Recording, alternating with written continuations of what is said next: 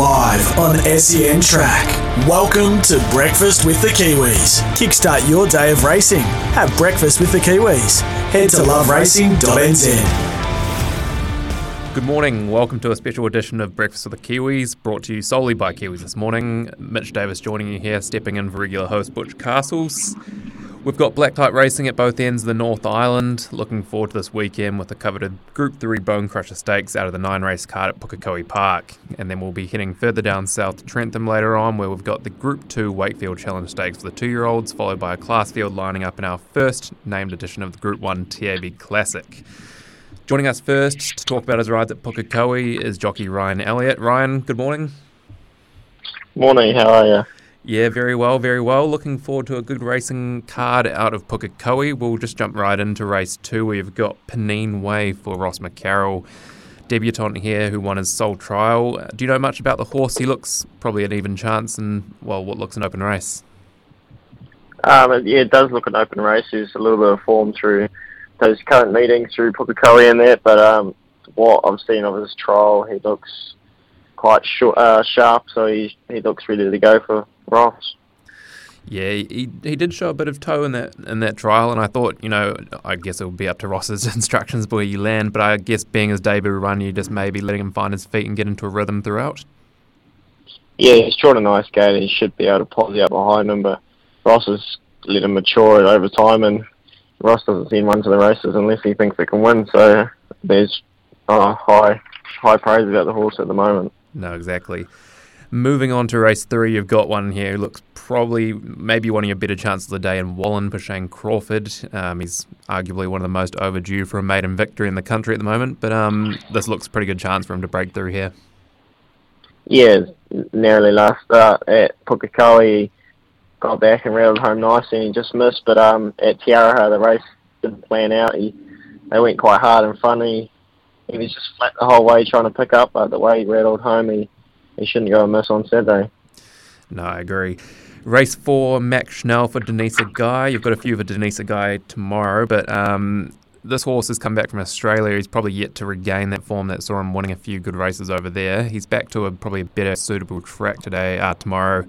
Lower grade of opposition, you could argue, and you know this probably sees his best opportunity to find that form. Yeah, well, um, Shane Clock really had it over, had it before it went over to Sydney and won a few races, but he's come back to more of a open open field for him to really have a good crack at if he can stay at two one or not. Yeah, no, exactly. And have you have you had a stare on him before, or is this your first time on tomorrow? No, nah, first time for him. Um, just picked up the ride through the owner, he's, who owns Lupo as well, but um, he looks a good chance on paper, getting back into his own class group. Yeah, no, I have to agree with you there. Sorry, is that Sean Neverclopworthy that trained Max Schnell? Yes, no, not Denisa Guy. Sorry. Yeah, great. Denisa Guy, your first one for her is in the next race, Wild West. He's first up off a couple of trials, strikes another even race. Um, he's got a pretty decent first up record. Are you expecting a bold run first up? Yeah, he goes good fresh, and um, he get, well was actually got it quite well the other day with Lupo Solitario, so there's a little bit of um, promise. He's going to run a good race first up. Well, that's a good indication. I think he's around the eight dollar mark in that race, so he's probably a decent chance at odds. The horse you just spoke of, Lupo Solitario in race six, gee, looks pretty good chance in the Group Three Bone Crusher. Um, I probably don't need to say much more. You've ridden him obviously in most in all three of his career starts. Um, what are you expecting on Saturday? Um, I should expect a bold run from him. He, he's had an exhibition gallop round the Pukekohe. It really was an eye opener for him. He, he's actually dropped the penny a little bit. He's a little bit more switched on since he had a few weeks off and he looks like a strong chance. Yeah, and that form, you know, obviously his only defeat came behind Crescetti, who then franked that, and then he, I'm pretty sure he beat Glamour Tycoon on debut, and that's been franked last weekend as well. So I think, you know, in what looks a pretty even race behind him, he looks pretty standout sort of chance in that race. Yeah, it's going to be a, it's only a small field, so it's going to be very tactical. It's just a shame um, Stephen Marshall's runner has come out, and it's just going to make it more tactical how, how the race is run. Yeah, absolutely. Moving on to race seven, Jimmy Dean, probably not as strong of a chance as Lupo Solitario. His best form has been on the synthetic. Do you give him much of a chance at odds in the next race? It's a very open field with the way it is, but yeah, his best form has been on synthetic, but I think getting back to a more firmer ground for him might be better suited. He's only just coming into fitness, so this next run should be well up in this grade. Absolutely. Race eight, you jump on Tony Pike's runner Slipper Island, who you could argue he's been pretty consistent last time and he's performed well each run and he runs into a couple of smart ones here. Do you think he can run a cheeky race behind um, Flameburn, uh, Flamebird and Adam I Am in this one? Oh, he's, he's always put his hand up and put his best foot forward and at another race it's going to be a little bit more tactical with all the better runners drawing in and out outside him. So um, it's just whether he gets the easiest run possible for him to just get the extra length on those two horses. Yeah. Race nine, another one for Ben Foot. Nancy, she wrote, I actually thought she was probably a nice chance to finish off your day. She's second up off a long spell, and her first up run wasn't too bad when being caught wide. Um, have you sat on her before, and what's your chances there? Uh, first time I'd be sitting on her. It's another open field, but watching her last start run, she she went super. She set out wide and run home and kept on strong.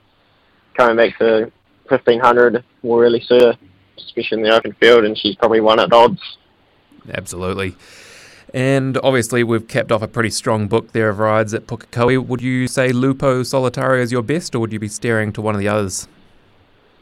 Um, Lupo Solitario is probably the best best ride on paper, and I'm sure um, Shane Crawford's runner Wallen should be putting his hand up too. No, I agree. Best of luck on Saturday there at Pukekohe, Ryan. You've got a great book of rides and look forward to hopefully steering a couple of those home. Uh, cheers. Thank you very much for having me.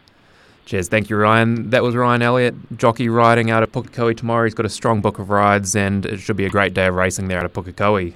We're just going to head to a break now. On the back of that break, we'll be joined by Bevan Sweeney, who's going to run through the card at Trentham, where we've got the Group 2 Wakefield Stakes for the two year olds and the Group 1 TAB Classic over the mile there for the open class horses. You're listening to Breakfast with the Kiwis. LoveRacing.nz, your home of New Zealand thoroughbred racing news, previews, reviews, profiles, and more. Now we're going to take a look at the racing out of Trentham, a Group 1 day down there. As promised, we're joined by gun form analyst and presenter Bevan Sweeney. Bevan, pleasure to join you. Yeah, very good morning to you, Mitch, and uh, to your listeners. Uh, looking forward to the Group 1 day at Trentham. Of course, the old Captain Cook, now the TAB uh, Classic. We have the Wakefield on the program, and I can tell you weather, it's pretty fine, pretty warm, so that track will only improve into Saturday's racing. That's what we like to hear. Yeah, it's come back to a soft five by the looks over the last couple of days, and the rail's gone back to the true. Just on that, Bevan, do you think there's going to be a you know an established pattern throughout the day? We've seen some of those meetings there at Trentham have played well for those on the rail. Do you think there's going to be anything to look out for there? Uh, well, it can play a little bit to the uh, rail early match when it goes back into the true position, but they've had a little more racing there in recent times with uh, 2 being uh, reconditioned at the present moment. So more racing there maybe plays uh, to suggest that the track might play a little bit more even than maybe on a normal when the rail goes back into the true position. But I think you can probably play early on in the program, first three races, have a look, just do your form around maybe on speed and uh, on the rail early and then just assess it from there. Absolutely, I'd have to agree with you there, and we'll we'll fire straight into the one of the features on the day, which is the Group Two Mode Technology Wakefield Challenge Stakes, Group Two level for the two-year-olds over 1100 meters. Early money looks to be for the Andrew Forsman train runner Red Sea for Cambridge Stud. What way were you leaning in this one? I, I think it's a good running of the Wakefield, uh, Mitch, uh, compared to previous years. Uh, Red Sea was good, uh, being beaten by uh, the Boom Two at the present moment, and Velocious did to Rap and was only caught late. So early on the program, you'd think uh, it would come across. It's a niggling draw, and it's down the chute for two-year-olds, so they can get a little bit lost with inexperience. So I'm going to stick with Poetic Champion. Uh, he is the most natural two-year-old I've personally seen in the flesh. Looked fantastic at Hawera and delivered uh, in very good uh, form on that occasion. To the eye count is maybe a little bit disappointing, but didn't think the race uh, shape suited him, and the blinkers come off him, uh, so he might be ridden just a little bit uh, colder than we saw on the day at uh, Counties. He's a really strong fellow by Super Seth, and Super Seth doing a nice job with uh, just a small uh, crop of horses around. Uh, Dream of the Moon, he looked fantastic at Riccarton, delivered nicely. Here's some runs on the board. I did like Diablo Blanco out of the South Island. Uh, I thought it was the match of uh, Dream of the Moon at Riccarton, and its uh, run. I know it ran second, but it was slow away and had to clear traffic. So I, I don't doubt the South Island can run a, a massive race here, and look, just don't know around uh, captured by love. Uh, just had the one run at Tauherenikau on a small field, but looked pretty good uh, doing it. Most natural two ride I've seen is Poetic Champion, so I'll stick with him to get back in winning form in the Wakefield. Moving on to the quaddy, it, well, it looks to be a pretty tough quaddy, a very open quaddy on paper. Um, the first of those legs is race six, the market headed by Sleeper, Promised Land, Terrazetto, Kind Thoughts, are all around that $5 mark. All look to be strong chances. Did you lean any way in this one, Bevan? I actually found some massive value for you here, Mitch, and it's a horse called Always Dreaming for Aloni Kelly. Uh, ran the quickest last six uh, at Wanganui at its uh, debut in behind Glorifillia, who I do have an opinion of. And then we all saw Wanganui on Saturday. It was impossible to make up any ground. Well, this horse was second last on the rail turning in and hit the line really strongly in some good sectionals. Uh, I think the big open track here will really suit uh, the mare by Telperion, and Warren Kennedy goes aboard. It was at $21 when I had a look at this uh, yesterday afternoon. I think it's into 16. I think it can beat this field. 14 just now. value for you. Yeah, 14 now. I just, I just think uh, it was way over the price it should have been. Uh, and just on its two runs, which, you know, you look at them on paper, you think, well, maybe not fantastic, but then you do the analysis and the way the tracks are playing and its sectionals and think, well, the mile's going to suit. Uh, Mr. Twinkle Toes, Joe's always had a big uh, opinion of that particular horse, the four-year-old by Zacinto, and it delivered nicely, both fresh up and second up. Sleeper, uh, travelling down for Simon and Katrina, it, it, was a good win at Hastings, albeit on a track condition it won't strike uh, on Saturday. So there's always a slight question mark uh, there. And Terracedo, I did my dough on it at Awapuni uh, at its debut, and then Robbie actually said when we interviewed him at Neponto, it had been going pretty poorly at the jump outs and hadn't come up well at one. Uh, so uh, it's a horse with a fair bit of uh, ability. I've got plenty of texts uh, from Robbie about that, but yeah, it just hadn't been going well at the jump outs, and then it showed its true ability race day. So maybe just one of those type of horses. But I'm going to tip you a bit of value in uh, the first to get a quaddy around the 11, always dreaming Warren Kennedy aboard. Moving on to race seven, and as has been the theme of what I said, would be the quaddy legs, another open race, uh, rating 75 here over the 1400. Market is headed by uh, the likes of Rusty Lane and Satiable and the mm. Hottie again for Robbie Patterson. Um, did you find another value one for us here, Bevan? No, I didn't know where to look here much in race number seven. I think if you're, you're having a quaddy and you've got something to spend, then spend it uh, wide in this particularly. I do like Rusty Lane, uh, big free going horse uh, by Atlante for Noel Quinn and Joe Doyle was aboard at Riccarton. He'll know the horse well now. He'll work, work across from a wide gate. He can sustain uh, a good, consistent high tempo, and he should be right there at the finish if he gets across without too much uh, hard work. Insatiable, it was uh, a couple of very good uh, efforts down at Riccarton from this horse, Opie Bosson the gun aboard. So there's no doubt that that horse will be right in the mix as well. Uh, and look, the uh, Robbie Patterson team are flying. So uh, the hottie, if the money comes on, I haven't had a look at that market this morning, but uh, beat home Margarita Veloce at the end of last preparation, which uh, takes some doing. So I expect it to run a race with Michael aboard drawn uh, a low marble. Tavachi Princess uh, looked very good, fresh up, albeit in a weaker race than it strikes today. Looked good at the trials. And behind Fongo Who is, uh, which is a horse that you should watch out for. I think it's going to Trentham next Saturday and might be a Wellington Cup type of horse for uh, the very successful ownership there. So, oh, look, um, oh, look, I'll, I'll, be taking a few, Mitch, in honesty. I, I think I'd even put in a horse like Duncan Creek, who on his day can be very, very sharp, and even Lincoln Falls was better uh, last time, and we know he has a lot of ability. If I, if I was going to go with one, I think I'd be with Rusty Lane. I think Tavachi Princess will be right there, but it's definitely a leg you need to spread it quite wide. Now we move on to the feature, the Group 1 first running of the named TAB Classic at Group 1 level, previously known as the Captain Cook Stakes. $400,000 over the mile, market headed by Agon, the well travelled Agon. Obviously started favourite for this race last year and running second to race rival Prise de Fer. Were you on one of those leading chances there, Bevan, or were you steering us into some more value here? Yeah, well, the race uh, has changed shape just because of the draws. I think if Agon had drawn a decent sort of marble and Desert Lightning had drawn uh, a decent marble, then this would probably be a simple analysis, and it would be that Agon or Desert Lightning for me would win more, more than likely Agon. Uh, he did get run down last uh, year by Prix de coming from back. He's not a horse that can sustain a long run, uh, so he'll need cover. And gee, I can't see him getting close to them over the mole here from out there. So he'll have to be brilliant, but he is very, very talented. Desert Lightning might be the one that works across from a wide draw under Vinnie Colgan. And uh, look, he's a horse who's very much underrated uh, at times. Uh, just forgive a, a decent run at Tauranga.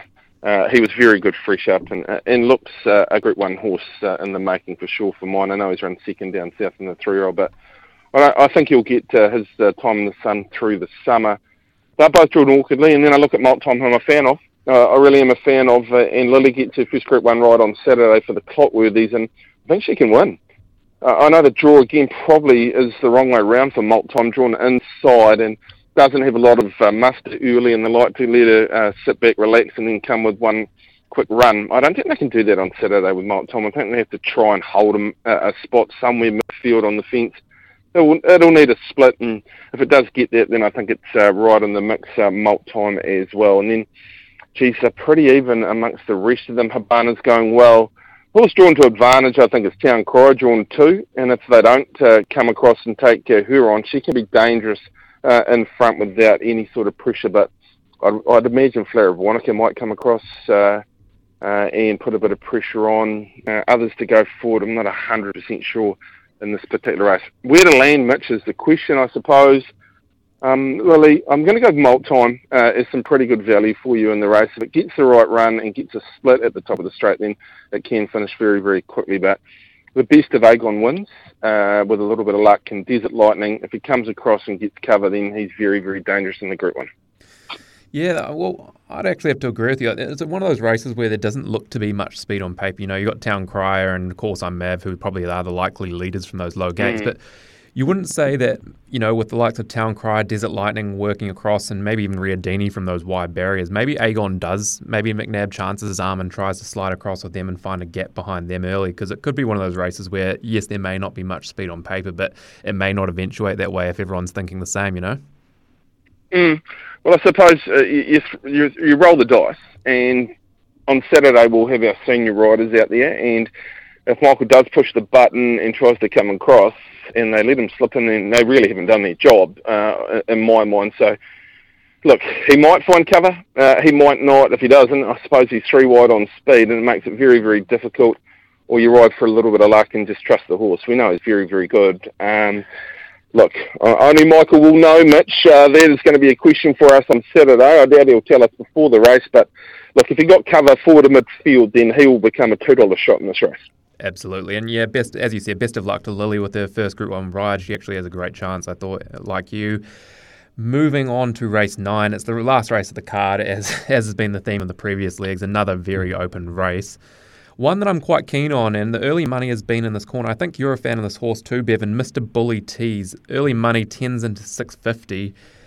Gee, it's an open race, but yeah. I thought I thought he was yeah. one probably that you could have played at odds well, you're trusting him rather than going on his uh, first couple of runs this preparation. Uh, he is a serious horse. I don't think there's any doubt about that. He's a sort of horse who's been on the market and I think sold before failing the vet, maybe a couple of times. So he's still with the Thompson and Brown team. But to the eye, he's been a little bit disappointing in his first two runs over the 1400 metres. The track will be uh, in a good state, I think, uh, on Saturday, and the money's come for him. Uh, local money out of the Hawke's Bay, I understand. So he must be on the improve. For me, the best version of him would absolutely win this race. Beautiful stuff, Bevan. Thank you very much for joining us on this special edition of Breakfast with the Kiwis without Butch Castles this week.